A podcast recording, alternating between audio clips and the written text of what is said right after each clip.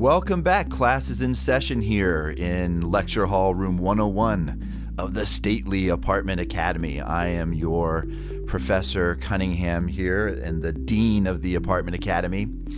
The Apartment Academy podcast is the multifamily industry's only operations focused podcast, featuring insights from industry leaders, investors, vendors, and technology providers. So, if you invest in multifamily real estate or you're involved in the day to day operations of um, apartment buildings, we are your source for efficient operations and maximizing ROI. Today's podcast is with Justin Steltenpohl, who is COO of PB Bell, which is a Scottsdale based uh, owner, operator, developer of multifamily, and as we're going to learn uh, now, build to rent communities. And uh, we depart a little bit from the usual operations focus to talk a little bit about the economics behind developing um, dense multifamily communities versus build to rent and some of the trends that we're seeing that are going to continue uh, to grow to support the build to rent environment. So I think today, if especially if you're interested in, in learning about investing and and um, operating uh, single family homes in a build to rent environment, today's going to be very interesting for you. So let's bring him on. Hi, Justin. Welcome to the Apartment Academy. Thanks so much for joining us today. Thank you, Daniel. It's a pleasure to be here. So, Justin, let's start off with talking before we jump into to, to talking about, a bit about um, PB Bell. I, I, it, you have, um, I think, probably a slightly different journey than a lot of folks that that you find ending up as chief operating officers of of uh, you know significant operators like PB Bell. So, if you wouldn't mind, just talk a little bit about uh, your background and and then what brought you into the industry, because I know nobody gets here um, uh, by on purpose. Like it's it's by accident. So I'm guessing some some similar story plays with you as well. So if you wouldn't mind, give us a little bit of background. Yeah, it, it absolutely was by accident. A very fortunate accident for me. Um, I originally started working with PB Bell back in the recession, uh, helping them navigate their way through some of the difficulties. Um, I was a finance lawyer by trade. Um, ran into Chapin and Phil. Uh, Phil Bell is the original founder. Chapin is the current owner, and um, you know just help help them through navigating through that difficult time. I mean, so many operators, so many companies, so many real estate entities didn't survive that recession. And um, it's always been a source of pride that PB Bell was able to withstand that storm. Uh, been around since 76. And so after that happened, you know, Chapin and I actually developed a pretty close personal friendship. Um, he kept telling me that, you know, it was time for me to come on board and, and join the PB Bell team. Um, and, and I said, that's great, but you can't afford me. Um, so eventually in, in uh, around 2014, they, they acquired a huge portfolio. It was actually the largest single uh, transaction in Arizona history at the time. Uh, eight, tra- eight, eight properties, $168 million. And at that point in time, they kind of became big enough and they needed that full-time legal. So when I came on board, the idea was that I would um, continue with the legal side of things as I really learn the ins and outs of the business. And PB Bell is is both a developer and an operator. We also have a construction arm through an affiliate of ours. So we really are a, a three-legged stool, if you will, um, having all aspects of the development in multifamily. And then once I kind of learned the ropes of, of the, the real multifamily, not the finance and the legal side of it, but the real side of it, um, I took over as COO, and now I run the development um, as the, the COO. Um, I do asset manager type stuff for our property services group. Um, so I have more of an owner perspective, although I do get to see behind the curtain, so to speak, um, from an operational standpoint. And PB Bell's portfolio is um, just to clarify for the audience: is is it is there any third party management, or is it all you develop, you own, and then operate?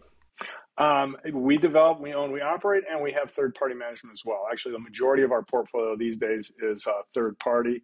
Uh, much to our property services group chagrin, uh, I'm selling our, our developments way too fast for them. Uh, but in this market, you know, you can't blame me for that. So, yeah, right. Uh, when you can sell things at a two cap, uh, hard to hard hold on to that. but we aren't quite there yet, but we're getting close. Um, so the and and the size. What's the size of the of the portfolio? Um, you know, we fluctuate as we go in and out. We are only Phoenix based. Um, we're actually getting ready. I, I, shouldn't say we're only Phoenix based. We do do some third party stuff up in Prescott, um, and we are getting ready to open our first Flagstaff project. But right now we we fluctuate right around ten thousand units. Got it. Got it. And um, what would you say from a from a from an operation standpoint, um, especially from you know sort of the corporate operation standpoint? Is there anything that that you think PB Bell does just really well that sets the company up for success in terms of its policies, procedures? You know, I think we do a couple of things um, a, little bit different. From a corporate standpoint, I think our values, uh, our core values, really result in a very familial atmosphere um, that allows us to do a great job of not only um, getting the top talent, but actually retaining that talent. Um, you know, we really do the executive team shape and down. Uh, we really do show up and recognize that it's our folks that make us who we are. Um, I, am the the folks that we have on site have ten times the visibility to the public that I do. So when people think about PB Bell, they don't think about Justin. They think about the people that are renting and leasing. They think about our operational folks, and uh, we do a we do a great job. I think better than anybody in making sure those people realize they're appreciated and taking care of them. Well, that well, let's dive into that a little bit. I, I, I you have a couple core values that I, I think are interesting, and certain one which is um, unusual, which is enjoy the ride. Um, and you have another one which is akin to what show you care along Correct. something along the yeah. Yep. So uh, definitely understand those. Well, I definitely understand show you care within the context of what you just said because if there's one thing people need to understand about this business, it is it is principally a people business. Mm-hmm. Um, and so I hear you on the front on that front how important that is. Tell me a little about the enjoy the ride part because I'm gonna I'll preface this by saying that I think having been on the operations side myself, right, and the asset management side, it's a very difficult industry. The folks in the field, what they go through emotionally is difficult. Um, it is uh, it's very stressful kind of. So tell me. How do you imbue the company with enjoy the ride in the midst of a profession that's often derided as being, um, you know, just just just a grind?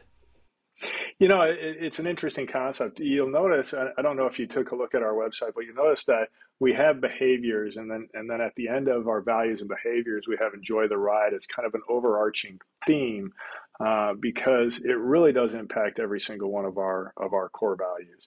And that is you, you got to have fun. You got to love what you do. You got to be able to enjoy it because, as you said, there's so much stress. There's so much negativity there, especially during this pandemic. I mean, it's reached epic heights, um, and, and everything seems to be polarizing people now. There's no there's no middle ground to anything. It seems anymore.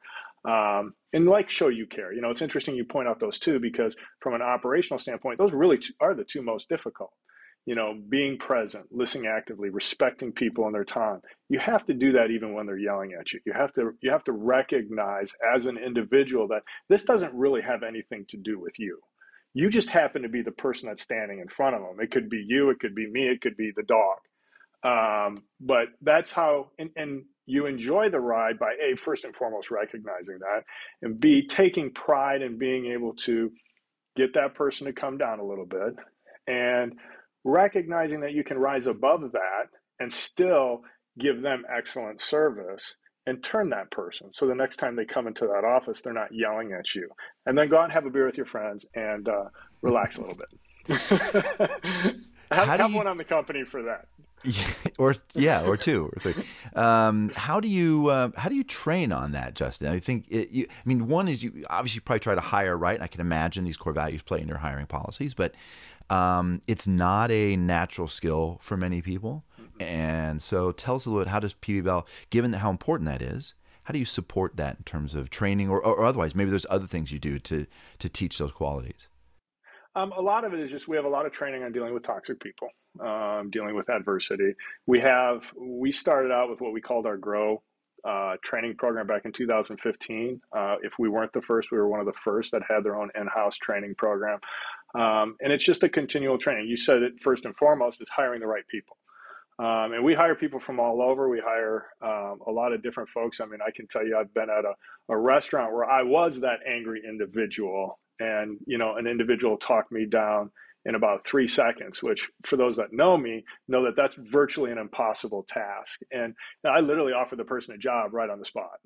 Uh, because if they can talk me down, that's the kind of person we need to hire. Um, and so, you know, it's just a matter of finding that right person, continuing that training, and then positive reinforcement. We have our values in action. We have a lot of very positive reinforcement of that type of behavior. If you're living our values, you're going to be compensated. So there's a compensation component. You, you, is there a way then to measure the extent to which folks are representing these values? Is it a subjective? Absolutely, absolutely. It's it's subjective. Everything is to a certain degree subjective. Uh, but we have we have programs in place where our residents can recognize people, uh, other uh, employees can recognize people. Even if you're not a resident, maybe you just did a tour and this person did a great job. You know, you leave a comment that puts somebody up for an award, and we give these awards weekly, monthly. Um, on top of all the other bonus programs we have, compensation is a huge part of it. Obviously, for most people, compensation in some form of recognition is really what people want. They just want to be recognized for doing that job, and and we do our very best to do it. Are we perfect? Of course not, but we do our best. Uh, you, uh, for, you know, for those of the, uh, those of you out there that are, you know, considering getting into the business on the on the operations side, first of all, if you're going to work for a company, I would I would think this kind of culture would be key to, to look for because you you need this support, the kind of support you're talking about from your corporate headquarters um, to make it through the, the, the difficult times. I mean, there's plenty there's plenty to like about property management. I shouldn't, you know, I don't want to make oh, it yeah. sound yeah, but um, but it is critical, I think, to have the kind of support you're talking about for folks in the field to feel like their contributions are, uh, you know, beyond just getting things leased up, right? Um, that there's they're making a difference in people's lives. We in this industry, we we get a little bit of you know, we get a little bit of a very personal peek into th- personal things that are happening in people's lives. People get divorced and and people lose their jobs, and they have to come and talk to the community manager about those things because it impacts mm-hmm. their ability to pay rent. And, and to be able to uh, sort of effortlessly handle those kind of delicate situations uh, really makes a difference in resident satisfaction. I'm sure. Has yeah, go ahead, Jefferson. You, you, you make an interesting point. Uh, you, you know, you talk about our values. I don't know if you looked at our overall mission, and, and the very first part of our mission is making lives and places better. Um, and, and that's important to us. You know, the executive team, I can tell Chapin and I feel very strongly that we are creating somebody's home. And, and you, as the property services person, are on the front line of creating that home and that experience for them. And I don't care if it's, you know, a Class B affordable housing product or a Class A plus luxury product. That's somebody's home and it's important that we allow that person to be proud of that home and be proud of the people they come home to, which is part of you as the staff. And, and we definitely look for that. We reward that. We preach that. It's every single thing we do. It, it really is. We're trying to make somebody's life better. That's our job. Is is there anything about the last you know eighteen months with COVID that has that forced you to to sort of retack how you approach supporting the folks in the field that you, you want to talk about? Is there anything we haven't had to change? Um, you know, as, as, the individual who set our policies, um, I can tell you that COVID was probably the most challenging time of my career. Um, and as you can tell by looking at me, I am incredibly old. Um, so it's been a very long career. But, um, you know, and it, and it was balancing. It's always balancing that, you know, for us, we, we set out at the beginning and we said, we're not gonna we're not gonna do the bare minimum. Our people are our most important asset, and we need to take care of those people. We need to make sure that they are safe, that they feel safe, and that they know that they have our support above all else. So we closed down amenities before we were required to by government mandate. We didn't reopen when we said we could, when they said we could. Um, we took the pulse of our people we made sure our folks felt safe. Um, and it was a matter of just recognizing that, you know, something, hey, maybe the filter changes are going to have to take a back seat while we figure out how to do this and keep people safe. Um, and then balancing that with overall operational needs. I still have to operate my property. I mean, if somebody's got a plumbing problem, I can't say, well, gee, you know, I'd love to help you, but I'm worried about COVID. I got to go solve that plumbing problem. So tackling those issues and how to do it Uh, but I think again for us, it was all about keeping our people safe and making making sure that they felt comfortable. I was on a panel um, at Apartmentalize uh, last year. We talked about um, the focus was partly on policies and procedures, especially in the time of COVID. And, and somebody stati- uh, stated a statistic that in some areas there were as many as 35 um, different policy changes coming a week that uh, were COVID related, health related, safety related, that sort of thing. How does um, how does PB Bell normally communicate policies and procedures out to the field and and and ensure that there's adherence to those compliance. And did that change at all uh, in the last you know 18 months? Yeah, the, the probably the biggest change is um, the policies came from me. Um, normally, I'm not the one that's setting those out. You know, we did very early on in the pandemic. Um, we started having weekly executive calls uh, every Monday morning, where all we talked about for an hour and a half was COVID, the impact on our operations, and what we were going to do. And we did this for probably almost the first year of the pandemic, just to make sure that uh, we were staying abreast of everything. It took up probably 80% of my time just trying to keep up. Um, and, and the thing that was amazing is nobody really knew what, what was going on. You know, you got such contradictory um, opinions and policies, and everything was coming from everywhere. We did manage to avoid that concept. We didn't change our policies that often. Um, again, we kind of were ahead of the curve, so we really didn't have to. And we stayed behind the curve, I guess ahead of the curve, if you will, um, in in keeping stuff closed a little bit longer to see how to see how things went. We took a very conservative approach, and I think that that helped us in not changing policies 35 times a week. Um, but I think probably the only difference, what, what we did, and, and, this typically happens this way, we'll have the policy, the policy come out, it goes to the, the leasing manager on property, and that leasing manager is then required to make sure her folks are um, performing. And, and this is an individual, I mean, it's not like the old days where you had a $10 million asset. I mean, our assets are $150 million. So I'm putting somebody in charge of a $150 million asset. I think I should be able to rely on that person to, to pass along a policy change. Um, and, and we do expect them to do that. We do expect them to um, adhere to it, and they do a fabulous job. Um, where I was getting, and, and again, we made it very personal. So if somebody had a question on COVID, it was either my HR director or me that they called. Every single person we had test positive or came into close contact, I was on the phone with them. Um, and, and we did that intentionally. Again, just that reiteration of how important they are.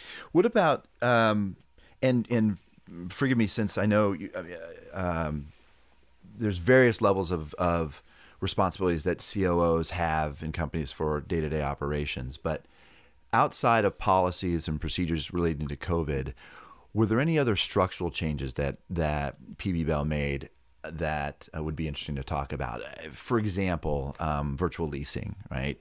Um, did that take did that take hold in PB Bell in the way it has other places? Do you think that will continue to uh, gain traction in our industry? Um, it did. You know, it was interesting because, as I said, we shut down before a lot of people did. And so when we shut down, you didn't have 27 different companies offering virtual tours and, you know, all of the fun apps and everything you have these days it's amazing to me to sit here and look and see where virtual tour went in a, in a seven month period of time. Our first virtual tour was a leasing agent walking around with a cell phone. I mean, that was literally our first virtual tour on a on a lease up property that we had. Uh, it, it, has come a long way. I think it is here to stay to a certain degree. Um, our experience, and I, I think this is pretty consistent throughout, is that it's not you can't replace that one-on-one contact, that personal connection, as you said earlier. Um, you know, it's it's all about this is a person industry and it's a people industry, and you have to make that personal connection. You want to be successful in operations, make that person your friend. You know, and and you will be successful. Um, you know, we had a leasing agent. It's one of my favorite stories. She was by far the best leasing agent we ever had. She would get shopped and she would just get awful scores on her shops. I mean, just awful scores. But everybody who walked in, even even the the shops, they were like, I, I felt like they were my best friend, you know. And, and so that person was incredibly successful. So I I, I don't think you're ever going to see a complete replacement and going to a virtual. I shouldn't say ever, maybe in 10 years you will, but I don't think that's a near term thing. I think people will use it. It'll be a screening tool. I think it's a great screening tool. But I think at the end of the day, people want to come in and see who their community managers, who their community staff is going to be, and I think those people will always uh, be critical to to a, a, a well-run operation. Do you think the same can be said for uh, the rise of, of bots that are answering, you know, leasing inquiries, and that sort of thing? Yeah. I, I think all that stuff, Daniel, to be honest with you, has to do with uh, this instantaneous concept we have. Everybody wants things now, now, now. You know, nobody wants to wait 20 minutes. You know, they call you up at nine o'clock at night. They want to answer at nine o'clock at night. Um, and, and, so I think you give them, you know, you have your chat bots that come up and give them the nice answer, so they feel like they're they're doing something and getting that instant 15 second social media response. Uh, but yeah, at, at, the end of the day, chatbot can't go and fix your plumbing. Chatbot can't take your maintenance request. Chatbot isn't going to come talk to you about what you have to do because you're getting a divorce. That personal connection is always going to be there. It's always going to be required. The other thing you have to realize is, especially now, I mean, the biggest change I've even seen since I've been, and I'm I'm not you know a 50 year veteran of of multifamily, but the biggest difference I'm seeing now is the absolute diversity in our renter pool. I mean, I, I got everybody from 20 year olds in college to 60 year old multimillionaires living in the same property. And I can tell you, these two people do not want the same thing. You know, they have a there's a very very diverse renter pool, and trying to adhere to the requirements of each one is very very challenging. And again, it takes that personal touch. Um, a chatbot's not for everybody. Yeah, yeah. Um, it, there's also, you know, you you said this just a second ago. Like you, a chatbot can't fix your fix your toilet. Um, there is more discussion though about pushing more maintenance out to the resident, the DIY maintenance option. You feel similarly about that, like I imagine. I think it depends. I, I think it depends upon you know if I'm, we don't do a lot of high rise. I'm somewhat familiar with high rise, but we don't do a lot of that. But I'm not sure I want my resident doing a whole lot in a high rise building. Now, in a build for rent, that's slightly different, um, especially if it's all detached. And I think in the build for rent detached space, you're going to see a lot of that because, you know, there's kind of a divergent right now about whether that operational model for a, a build to rent product is the same as it is for a traditional garden or a, a high rise or what have you. Um, I probably land more in the, the camp that it's not really the same. There are some differences, although I think if if as your core business you excel at general operations, you're going to excel there. I mean, it, operations is operations. If you're good at it, you're good at it, and you'll figure it out. Um, but I do see that type of self service um, becoming very common in that area. Single um, family home, yeah. built to rent.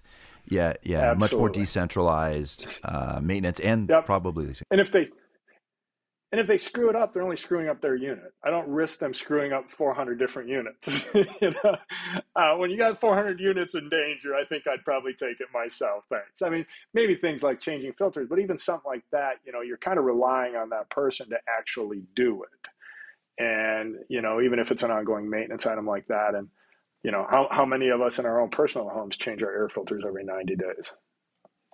Uh, I, I do it simply because I, I've worked for a, a, real estate company. I know what happens if you don't. So has PB Bell traditionally developed um, detached for rent housing? And, no, and, no as a matter of Phoenix is kind of the birthplace of it. Um, you know, it's really interesting. It really kind of started and grew here, and it's it's exploded just on a popularity standpoint. Not only not only with respect to buyers, um, you know, your your price per unit is way higher. Uh, your rents are a little bit higher. It's real popular with renters, um, and right now it, it's the soup du jour for all of all of the all of the investors. Everybody wants to invest in, in build for rent. Um, we are actually in the process of we're, we've got I think three of them right now ready to go, um, and we'll be doing those here shortly. Well, that's the end of part one of today's interview with our guest professor. Tune in next time for the rest of the interview.